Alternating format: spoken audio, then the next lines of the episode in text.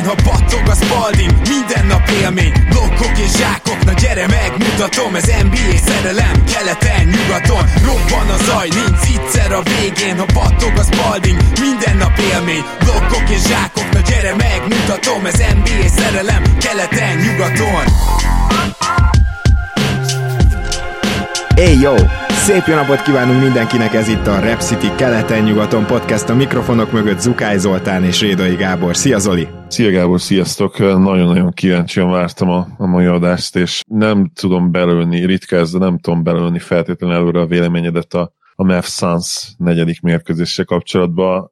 Lehet, hogy a mai adásunk nagy része erre a meccsre fog úgymond rámenni, mert hát hihetetlenül érdekes volt, és nagyon-nagyon megosztó is, én azt gondolom. Ez így van. Igazán a, a harmadik meccsről is én sokat szeretnék beszélni, illetve szerintem az a másik párharc, ahol szintén két meccset játszottak legutóbbi bejelentkezésünk óta, és szintén 2 0 egyenlített az úgymond pályahátrányban lévő csapat, az is megér egy hosszabb részt, és hát nyilván megemlékezünk arról az egy-egy meccsről, ami a másik két párharcban történt, főleg, hogy Morent sérülése okán lehet, hogy az teljesen döntő lesz majd, de mindenek előtt akkor kezdjünk egy jó sorsolással, ahogy ígértük, és akkor Zoli, én megkérnélek, hogy ha a Google, ha nem a Google, de valamelyik random number generator-t keres gyorsan meg, és a magic number, azt kérlek szépen 314 lesz, tehát 314 wow. Patreon támogatónk között fogunk most sorsolni, egy meszt a Rep City felajánlásából.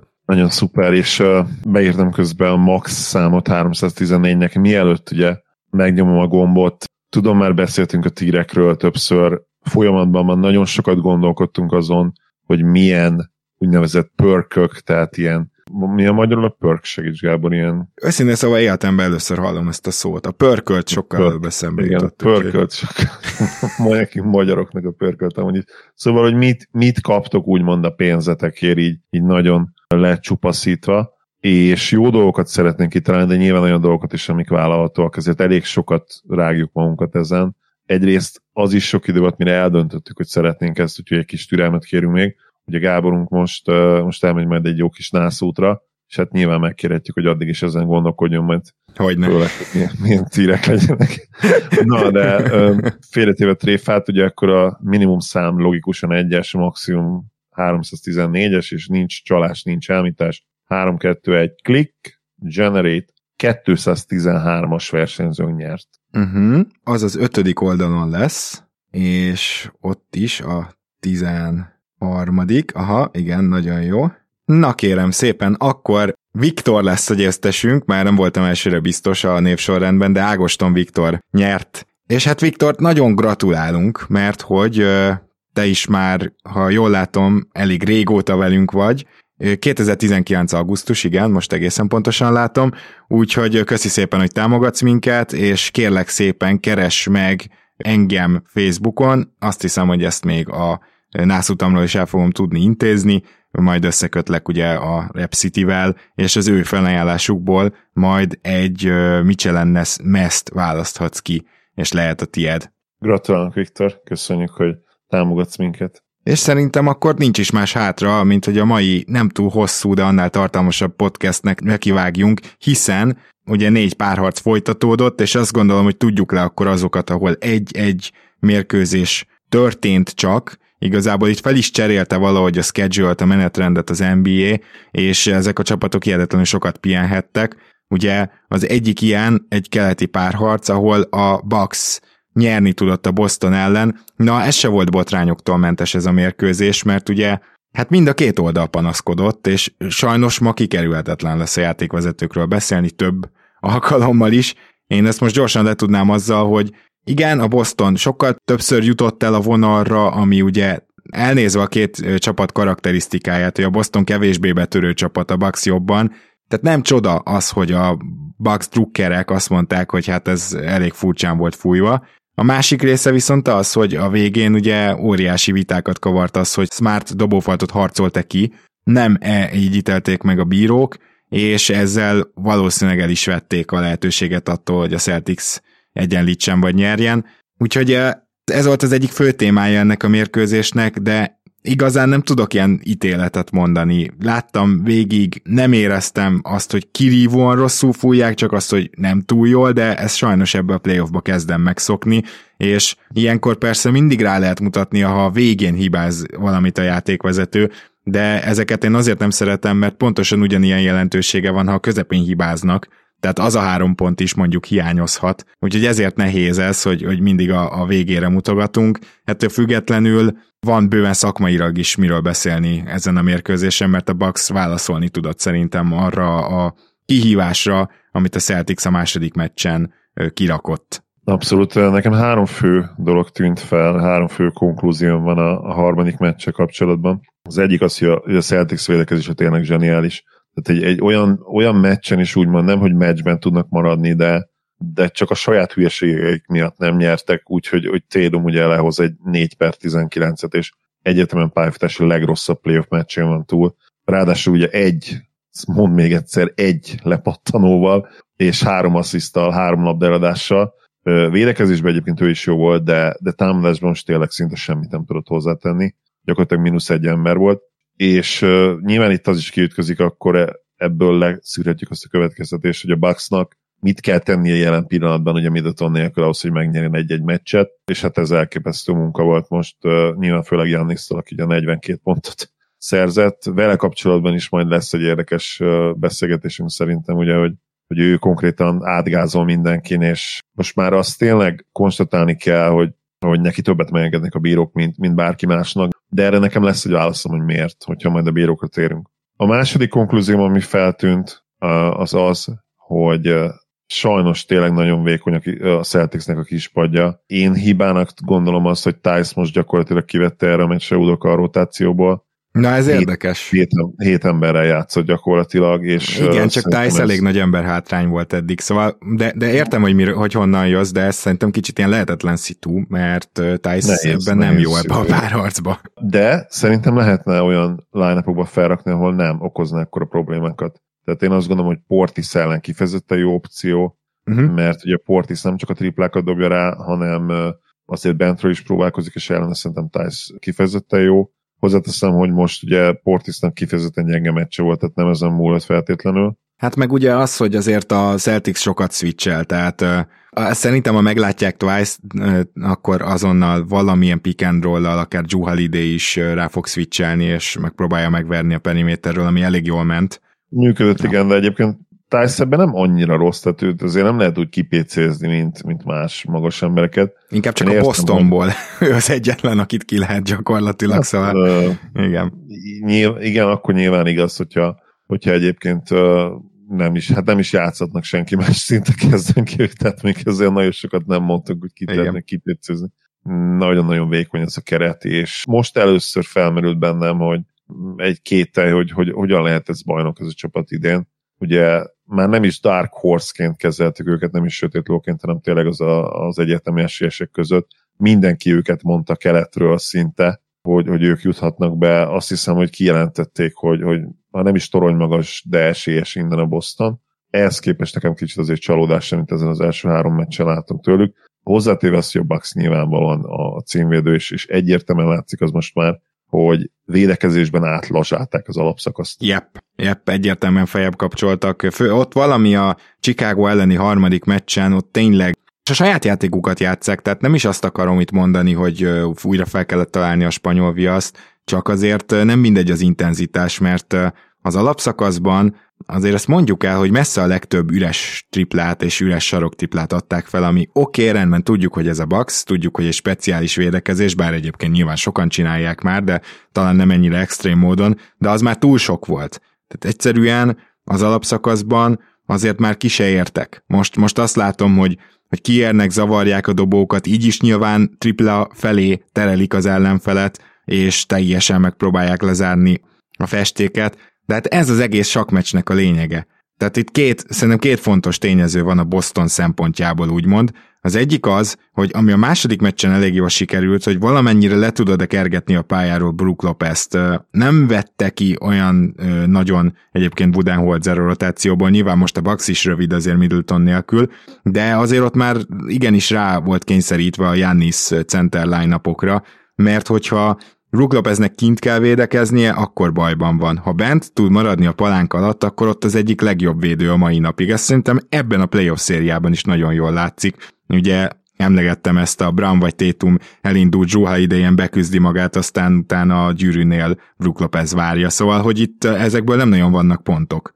Hát elvétve akad, de gyakorlatilag nincs, és nyilván a Celticsnek ez pszichológiai hadviselés is, hogy azért muszáj támadnia a gyűrűt, amit nem nagyon tudnak megcsinálni, hogy ugye a második meccsen többé-kevésbé azért voltak leindításaik, tudtak rohanni, de, de mindenképpen valahogy ezt kellene egy picit növelni, mert akkor vannak könnyű kosaraik a gyűrűnél, ugye a felállt Bucks védelem ellen itt azért nincsenek olyan játékosok, akik annyira meg tudják bontani a védelmet. Még Jalen Brown, amikor beindul, akkor igen, ő klasszikusan ilyen, mert hihetetlenül gyors és atletikus, ez a gyorsaság azért Tétumban nincs meg, és ő alapból is sokkal szívesebben áll bele, akár középtávolikba, akár pull-up triplákba, igen. Amiből persze ő egy nagyon jó játékos még mindig, de ugye ő inkább ilyen Paul George-szerű játékos, ezt akarom Abszolút. mondani. Ez is egyébként a, a, az utolsó konklúzióm, hogy, hogy Jason Tatum egy zseniális játékos, de felmerült bennem most, hogyha a Celtics idei bajnoki címmel kapcsolatban felmerült a kétek, akkor az részben azért,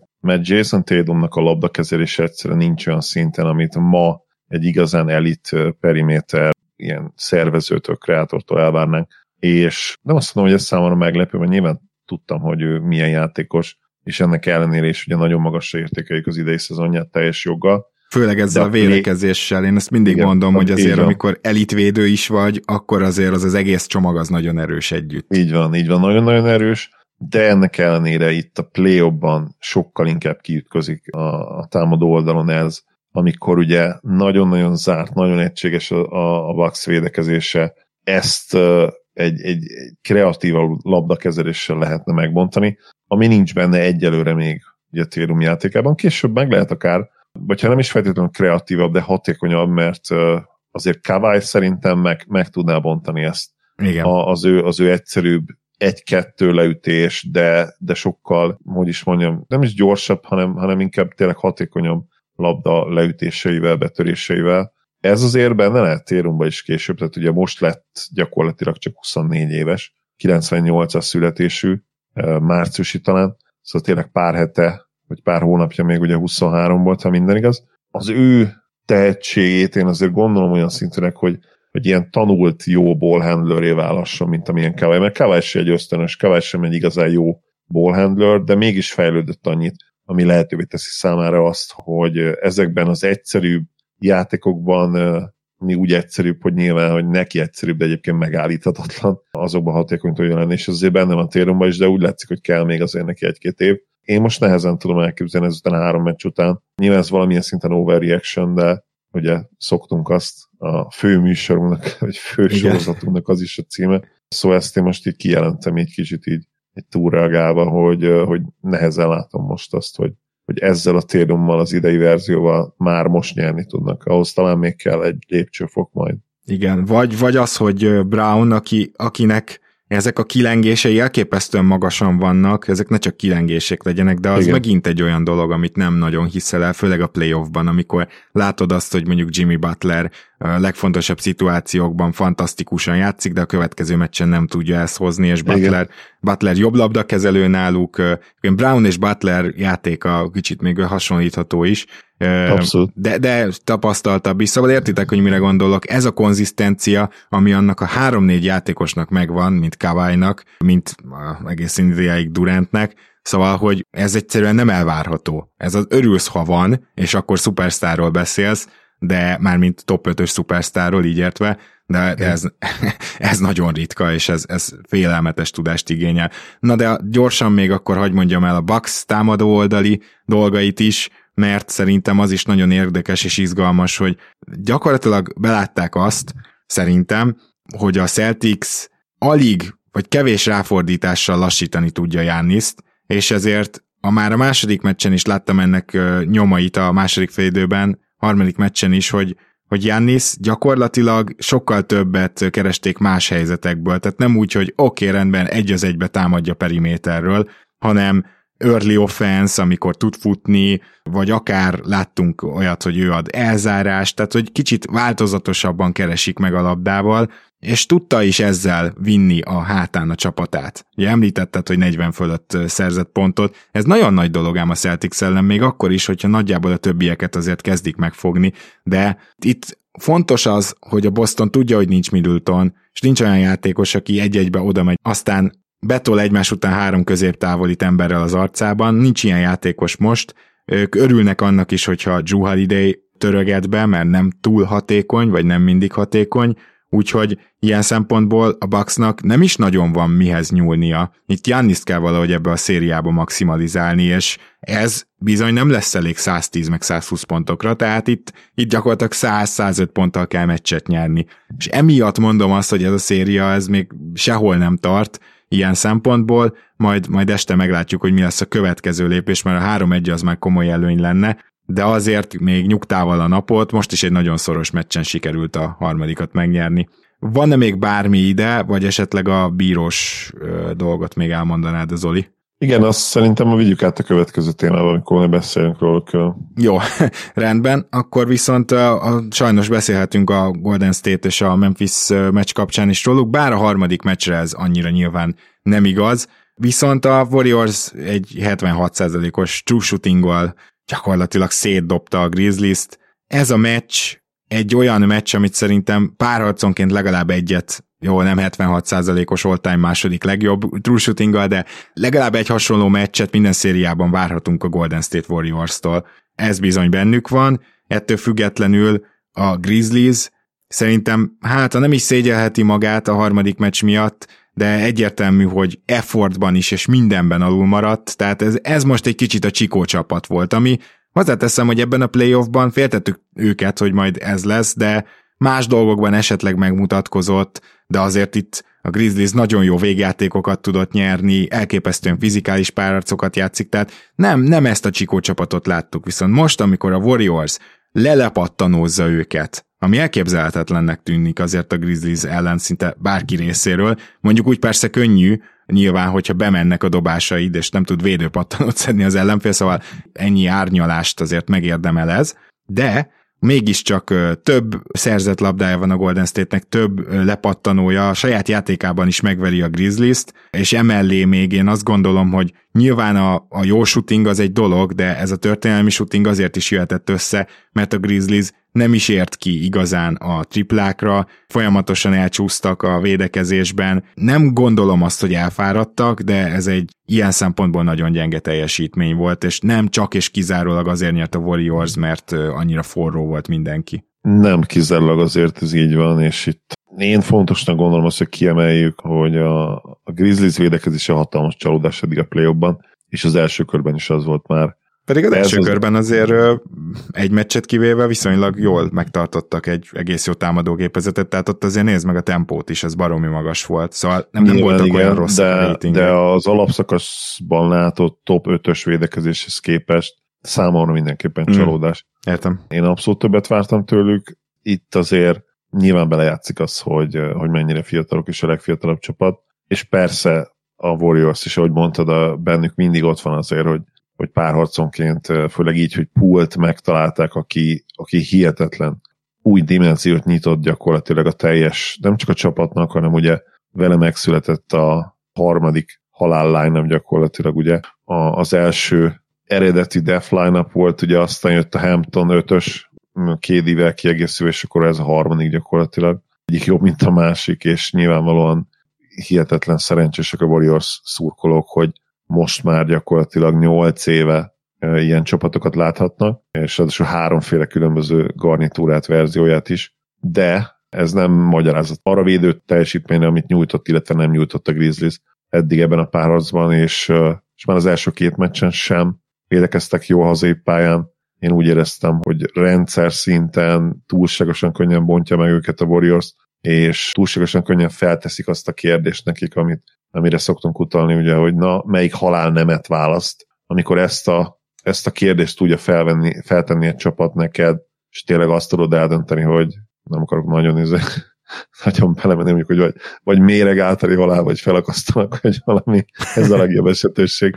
nyilván itt gondolok a triplázásra, betörésekre, akkor, akkor régen rossz, és nem tud diktálni a Memphis, ami abban a szempontból nyilván nem meglepetés, hogy, hogy fiatalok, de mi nem vártuk azt, vagy nem azt vártuk, hogy ez így legyen, és hozzáteszem, hogy még én azért nem írnám le teljesen ezt a párharcot, de az eddig látottak alapján azért sokkal nagyobb esély van innentől a 4-1-re vagy a 4-2-re, mint a 7 meccsre, de azt tudjuk már ugye ebből a szezonból, hogy a Morán, esetlegesen Morán nélküli Grizzlies sem szabad leírni a negyedik meccsen. Igen, azért azt most leszögezném, hogy ha nem lenne ez a sérülés, ez a Morant sérülés, akkor engem egyáltalán nem sokkolna, hogyha nagy arányú győzelem ide vagy oda a következőt megnyerte volna a Grizzlies. Tehát, hogy én az első két meccs alapján teljesen hét meccsesnek nézett ki ez a dolog, és a Grizzlies azért nagyjából a playoffban Jenkins folyamatosan tudott válaszolni az ellenfeleknek.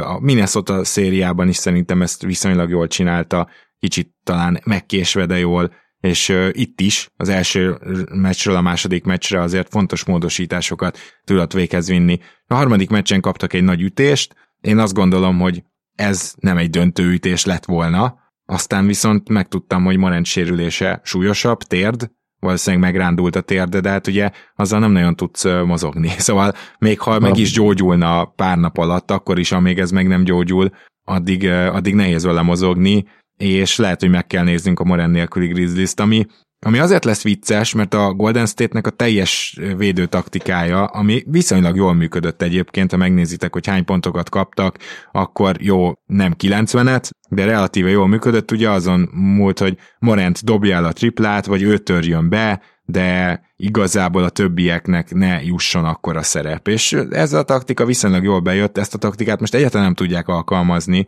hanem ugye egy full más széria lesz onnantól, hogyha Morant nem lesz, és az benne van a pakliban, mert a Grizzlies elég automatikusan áll át a Morant nélküli játékára, hogy esetleg egy meccsig egy kicsit ezzel meglepik a Warriors-t, de az nincs benne, hogyha Morant mondjuk már nem tud pályára lépni ebben a playoffban, az kizártnak tartom, hogy tovább jusson a Grizzlies. Tehát semmi extra nincsen, kettő egyre vezet a Warriors, elvesztették a pálya előnyt, de igazán ezt egy jó meccsel vissza lehet szerezni, itt még semmilyen döntő különbség nincs, viszont azt gondolom, hogy a Morant nélküli Grizzlies az egy-egy meglepetésre jó már csak, arra semmi esetre sem, hogy a következő négy meccsből hármat nyerjen. Egyetértek, és szerintem le is vettünk mindent ezzel. Igen. Jó, akkor viszont menjünk át szerintem most keletre, és én alig várom, hogy erről a szériáról beszéljünk, mert a Philadelphia 76ers egy nagyon nagy fordítást mutat éppen be, vagy legalábbis kiegyenlítettek, de, de kicsit úgy lehet érezni, hogy, hogy fordulóban van a széria, és egyrészt nem tudtuk, hogy milyen Joel Embiidet kapunk, de az a helyzet, hogy ennek az embernek a jelenléte védekezésben olyan, olyan ég és föld Philadelphiában, hogy, hogy utána már sokkal könnyebben tudják a támadó teljesítményt is lerakni az asztalra, hiszen nem kapnak könnyű pontokat, a Miami-nak nagyon meg kell szenvednie, és ki is kényszerítették, úgy érzem, akár csak a Bucks a Boston, a tripla vonalon kívülre a Miami-t elég jó hatékonysággal, és az meg mondjuk más kérdés, hogy a Miami egészen brutálisan rosszul dob, a legjobban triplázó, legalábbis százalékban legjobban triplázó alapszakasz csapatról van szó, tehát ez azért egy kicsit extremitás, ahogy a Miami dob, és amennyire rosszul dobnak, viszont a Philadelphia meg ezt a két meccset nem is magabiztosan, de úgy hozta, hogy a mind a kettőnél az volt a benyomásod, hogy a jobb csapat nyert, nem? Mindenképpen. Én azt is mondanám, hogy azért magabiztosan hozták Ugye a, a harmadik meccs az gyakorlatilag blowout volt. Itt a negyediken azért, azért szorosan tud, tudta tartani a hit végéig, de, de ennek ellenére gyakorlatilag végig a, Philadelphia vezetett a második fél időben mindenképp. Butler hiába hozott le egy elit meccset, nem tudott gyakorlatilag senki felnőni mellé, bemen kívül nyilván. Tehát a, a híd dúlja most remek volt, ellentétben a, a harmadik meccsel, ahol bement gyakorlatilag teljesen levette Jojo, de itt a negyediken nem, egyszerűen nem tudtak melléjük fellépni, és borzasztó százalékkal tripláztak, tehát az, hogy, hogy Kyle Lowry lehoz egy 0 per 6-ot a play Vincentnek egy darab triplája se esik be, és hát főleg, hogy híró ugye 1 per 5, ők ketten, ketten ez így mennyi, ugye 2 per 11, 3 per 16, és bocsánat, Oladipo is 1 per 5, tehát akkor az azt jelenti, hogy 4 per 21-et hoznak le ők négyen, ezzel nem nagyon fogsz meccset nyerni a play ban Bajos, és híróval külön problémám van, de hát szóval tudjuk, hogy ő milyen típusú játékos, Viszont én szerintem Spolstrának mostantól el kell kezdeni nagyon nézni a perceit, mert hírónál viszont többször az az érzésem, hogy kidobja a meccsből kb. a hítet. Az, hogy például Larry vagy Oladipo-nak nem megy a triplát, szegény Larry ugye alig bírt járni, meg szerintem nem lesz az ötödik meccsen elnézve azt, hogy most hogy ült le, de ez is egy picit ilyen, hogy akkor most játszon Larry vagy nem, de ő neki voltak más, de más ráhatásai a meccsre. Egyértelműen például védekezésben jobbak, hogyha pályán van. E, igazából sokkal jobban mozog a csapat továbbra is, hogyha pályán van. Tehát, hogy még azt meg tudom bocsátani. Oladipo pedig gyakorlatilag az, ami, aminek hírónak kéne lennie, a padról jön, és pontokat szerez, védekezik, stb. Híró pedig, hogyha jó meccse van, akkor így szinte megállíthatatlan, és akkor így nézed, hogy úristen, egy két perc alatt felpakolt 10 pontot, stb. stb.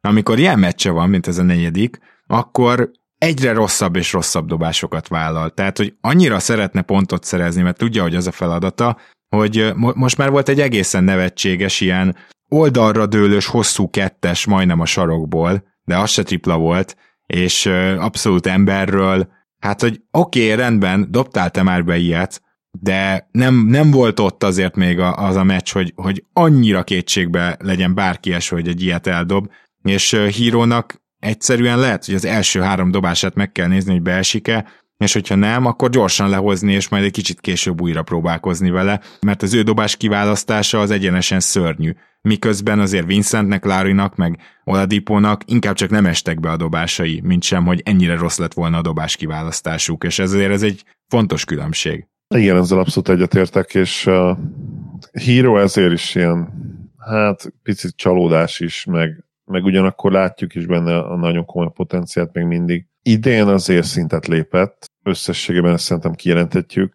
de egy playoff matchupban azért még mindig lehető egy olyan hátráltató tényező időnként, ami, ami nem feltétlenül hogy előre vissza, hanem inkább hátra, vagy mondjuk legalábbis egy helyben beragadsz miatta. Tőle is kell egy nagyon komoly bounce back a, a következő hazai meccsen, ahol azért várhatjuk azt, hogy a, hogy a hit kiegészítő embere jobban fognak dobni, ha nem, akkor, akkor tényleg borzasztó nagy bajban vannak, mert én is azt érzem egyébként, amit te mondtál, hogy, hogy érzésre abszolút megfordult ez a párharc, és, és nem lehet annyival elintézni és leze, lerázni, hogy hát oké, okay, nyert a Fili hazai pályán két meccset, ez benne volt a pakliban, még mindig nálunk a pályaelőny, hiba lenne így gondolkodni a hit részéről, és Spolstrától kell valami húzás, amivel, amivel vissza tudja terelni ezt a, ezt a párharcot annak a abba a mederbe, amibe, amit ők preferáltak, és ami az első két meccsen abszolút kijött, de hát nyilván itt... Duncan robinson például meg lehetne nézni újra. Őt meg lehetne nézni újra, így van, bár védekezésben ugye mínusz egy ember, azt tudjuk, Igen. de, de A védekezése amúgy kell. a hitnek, nem tudom, egyetértesz, ez továbbra is jó, tehát nekem az, hogy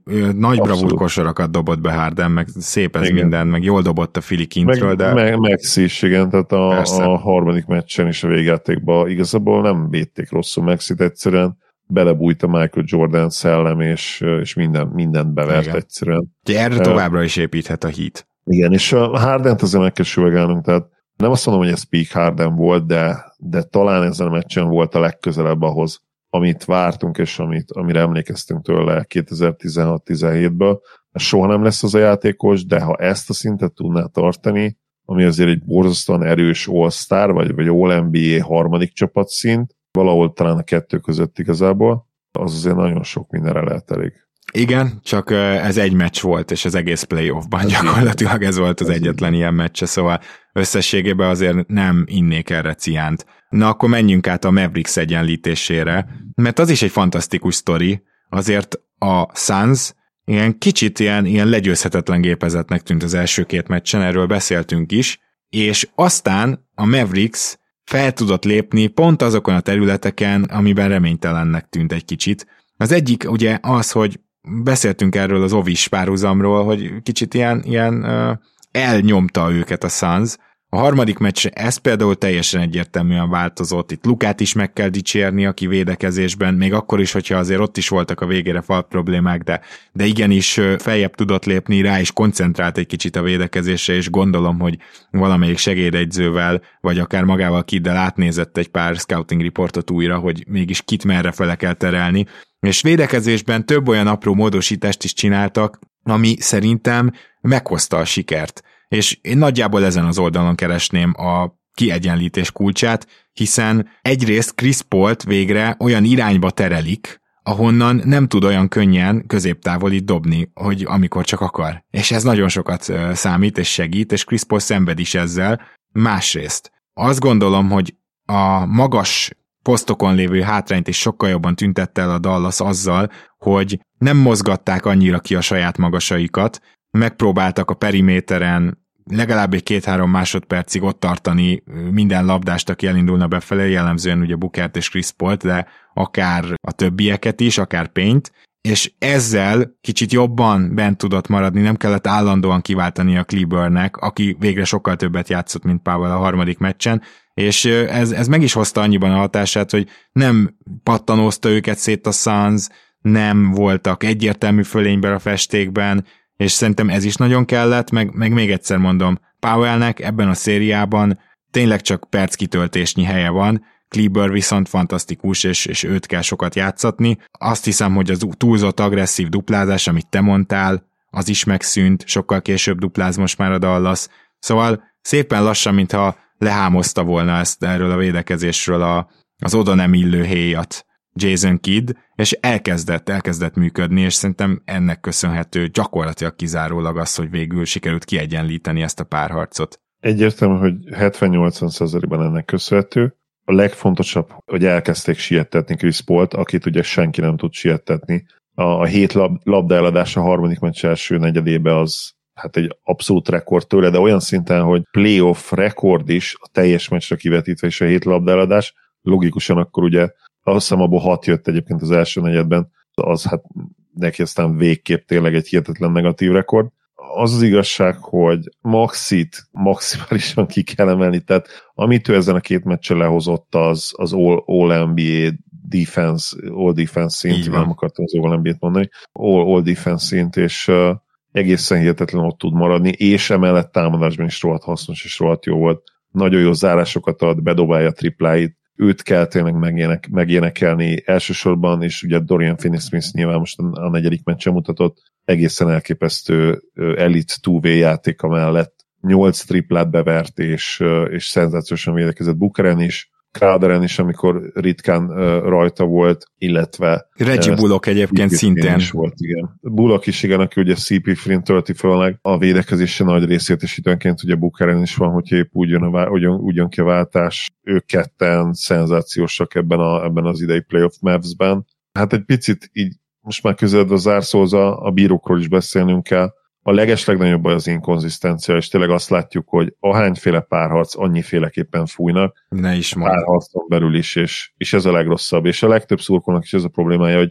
hogy lekövethetetlen, nincs egy standard, nincs egy minta, amiben belerakhatod ezt, a, a, ezt az értelmezést, és az egyik meccsen ez a falt, a másik meccsen az, az egyik meccsen ez a védőfalt, a másik meccsen az. És ez az egyik meccsen az egyik csapatnak kedvez, a másiknak, a másikon meg a másiknak, hiszen különböző stílusok, igen. nyilván a fizikálisabban játszó csapatnak kedvez az, hogyha éppen nem fújnak semmit, hogyha igen. fordítva van, akkor még nagyon nem kedvez, és én olvastam itt a negyedik meccsel kapcsán, hogy mennyire a Dallasnak fújtak, valóban ez volt az érzésem, nekem is pedig mind a két csapatot nagyon szeretem, nem vagyok elfogult sehova. Nekem is ez volt az érzésem, de inkább arról van szó, hogy a bírók szinte meccsről meccsre változtatják a stílust, és sokkal jobban feküdt ez a Dallasnak, akik, hogy is mondjam csak, tehát a Sunsnak a nagyon agresszív védekezés az sok faltal jár. Hogyha, hogyha így fújnak. A Dallas és pedig a... inkább sematikusan próbálja nem, nem ilyen végtelen agresszivitással megfogni és ugye a, a, rengeteg, a rengeteg floppolás volt ezen a meccsen, Fú, az igazság. Tehát mind, mindkét oldalon. Tehát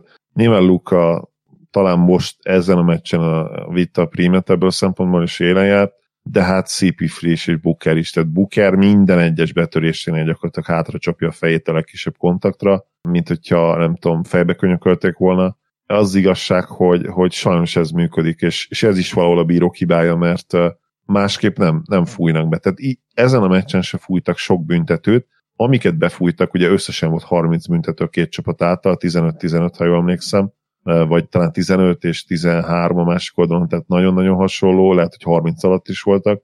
Amiket befújtak, hogyha megnézitek, az szinte mind olyan eset volt, ahol elesett a játékos, és eldobta magát. Engedték a kőkemény játékot most a bírók, és, és ezt is valószínűleg érezték a, a játékosok, és ezért floppoltak már gyakorlatilag az elejétől. Nyilván Crowder nagyon dörzsölt védő, például próbálta egy, kiáll, próbált egy kiállításba is ugye belevinni Lukát, de, de Luka Istennek észnél volt. Ennek ellenére teljesen megértem, hogyha ha valaki ezt a meccset nézte, és hát nem volt elragadtatva, mert tényleg több sebből vérzett. A játékosok szemszögéből is, de, de főleg szerintem a bírók értem, játék értelmezése szempontjából. Viszont itt nem az az érzésem van, hogy hú, de megfordult a párharc, hanem hogy tényleg egyenlő, és tényleg a kettő-kettő itt nagyon jól jelzi azt, hogy most félreértés ne esik, nem azt mondom, hogy a Miami innentől ú, de esélytelen, hiszen hazai pályán lesznek még mindig, és nyilván itt is a Suns mellett az szól, hogy azért még ha váratóan két hazai meccsük lesz, hogyha esetleg két meccsig tartana ez a széria, de itt most egyszerűen azt látom, hogy a Dallas nagyjából elállította a vérzést, és sikerült kétszer nyerniük, és még másodszor még Lukának se volt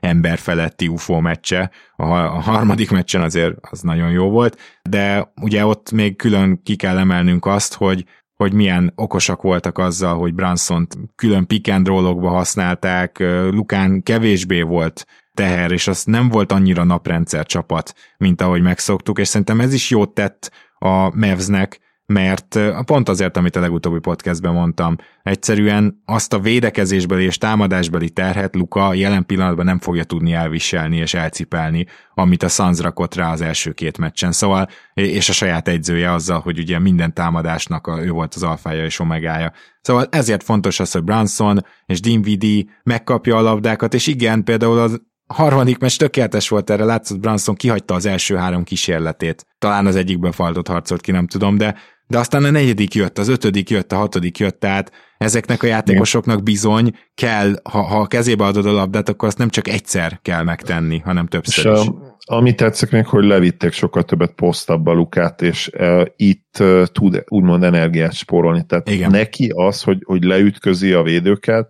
és befordul, és vagy kipasszolja, vagy befejez, vagy, vagy faltot harcol ki, sokkal-sokkal kevesebb energiát vesz ki belőle, mint hogyha neki kell felhozni a labdát, miközben üldözik, meg, meg keresztül kell vezetni a labdát egy duplázáson, vagy ki kell menni labda nélkül, ki kell szaladni a sarokba. Nyilvánvalóan ezeket is meg kell csinálnia helyek közzel, mert, mert alapvetően ez a feladata, de így, hogy levitték a posztába sokkal többet, egy kicsit még inkább lelassul a játék, ami ugye tudjuk, hogy a Mavericksnek jó, az idei Mavericksnek mindenképp, és így is tud ugye faltokat gyűjtögetni a, a védőkön, plusz, plusz még egy típusú játék, amire nagyon nem lehet felkészülni, mert, mert nehéz. Tehát nehéz eldönteni azt a pillanatot, amikor duplázni kell. Ha meg duplázod, akkor abból nagyon-nagyon jól megtalálja az üres sarok triplákat. Hogyha, hogyha most döntött egy faktor a negyedik meccsen, akkor az Luka playmakingje volt, ugye borzasztóan dobott egy per tíz triplából, de így is impactel telinek érezted azt, amit csinált, mert, mert szétszette a passzjátékával a Suns védekezést, és a, az üres triplák nagy része azért neki volt köszönhető. Mondjuk ez konstans, tehát ez nem mostanra lett ez, így, hanem ez megvan, ha igen. ő 6 per 10 dob triplából, akkor is megtörténik. Így van, és, és emellett azért most meg kicsivel talán több energia van védekezésben. Ennek ellenére nem, hogy nem érzem azt, hogy megfordult ez a páros, de én továbbra is a, a Suns-t érzem egy, egyértelmű esélyesnek. Idegenben nem tudom, mi kéne ahhoz, hogy mi meccset tudjunk nyerni, de, de valami borzasztó jó teljesítmény. Négy-öt játékosunktól is, amire egyelőre én nem látok esélyt, olyan nagyon nagy esélyt. Nyilván valamilyen szinten most már azért nyomás lesz a szánszon, mert kettő-kettő, ez esetleg kijöhet, és talán ők is egy picit gyengében tudnak testeni, mint az első két meccs egyikén, de ha ők, ők teljes lendülettel mennek, és minden klappol, akkor azért nehéz lesz megvenni őket ugye Phoenixben, ami tudjuk, hogy meg kell tenni a Mavericksnek, hogyha nyerni akar ebben a párharcban. Igen. Jó, hát én azt hiszem átbeszéltük most a párharcokat. Legközelebb, ami biztos, hogy jövő szerdán tudunk podcastelni, és akkor ezt igyekszünk úgy, kedves hallgatók, hogy ezt egyből meg is tudjátok hallgatni. De nyilván addig ki fog esni négy csapat, ezen kívül le fog zárulni négy párharc, és két új indul majd meg. Szóval Megpróbálunk. De az egy mamutadás lesz, ha nem jön össze. Ha, ha, ha nem jön össze, de én megpróbálok majd bejelentkezni a nászutamról. Mert hogy nyugodtan rögjetek ki, de ugye úgyis fogok NBA-t nézni, tehát nyilvánvalóan az esti program az ez lesz. Nem hiszem, hogy, nem hiszem, hogy kirög bárki Gábor ebben a, ebben a közegben, ahol mi, amiben mi benne vagyunk, nem. nem szóval nem, nyilván fogok meccseket nézni, és ha már meccseket nézek, akkor egy fél órát beszélgetetek Zolival. Előre elnézést kérünk, nyilván iszonyatosan szar minőségű lesz a felvétel, de hogyha egyáltalán hallhatóra meg tudjuk csinálni a vágonkkal, illetve nyilván az elővágást én szoktam még mindig csinálni, tehát hogyha fel tudom annyira javítani, akkor kirakjuk, meg egyáltalán, hogyha össze tudjuk ezt hozni, teszünk rá egy kísérletet, de megígérni nem tudjuk, ez szombat vagy vasárnap egy podcastet jelentene. Ez nem biztos, ha nem jön össze, akkor szerdán jövünk egy mamutadással. És Zoli, köszönöm szépen, hogy ma is itt voltál. Örülök, hogy itt lettem. Szia Gábor, sziasztok! Kedves hallgatók, akkor tehát biztosat nem tudunk, de az biztos, hogy még ez alatt a rájátszás alatt, ahogy megszokhattátok, hallhatjátok majd az elemzéseinket, és köszönöm szépen, hogy velünk tartotok, minden jót kívánunk nektek, sziasztok!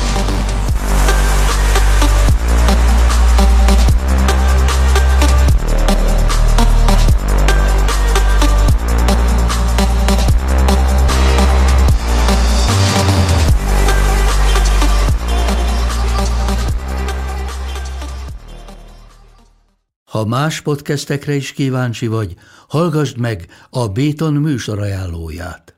El tudod képzelni, hogy a podcastet, amit éppen most hallgattál, fél év múlva már a mesterséges intelligencia generálja? Mi sem. De ha érdekel, eljötte már a gépek lázadása. Hallgass bele az Embertelen podcastbe. Orsós Lajos vagyok, a műsor házigazdája. Egyelőre még élőben. Egyelőre. Fedezzük fel együtt, hogyan ismerkedik, randizik, mesél és vitatkozik Betty és Péter, két teljesen mesterséges intelligencia. Lajos, a podcast címét mond még egyszer, Léci. Oké. Okay. Embertelen podcast. Ez a műsor a Béton közösség tagja.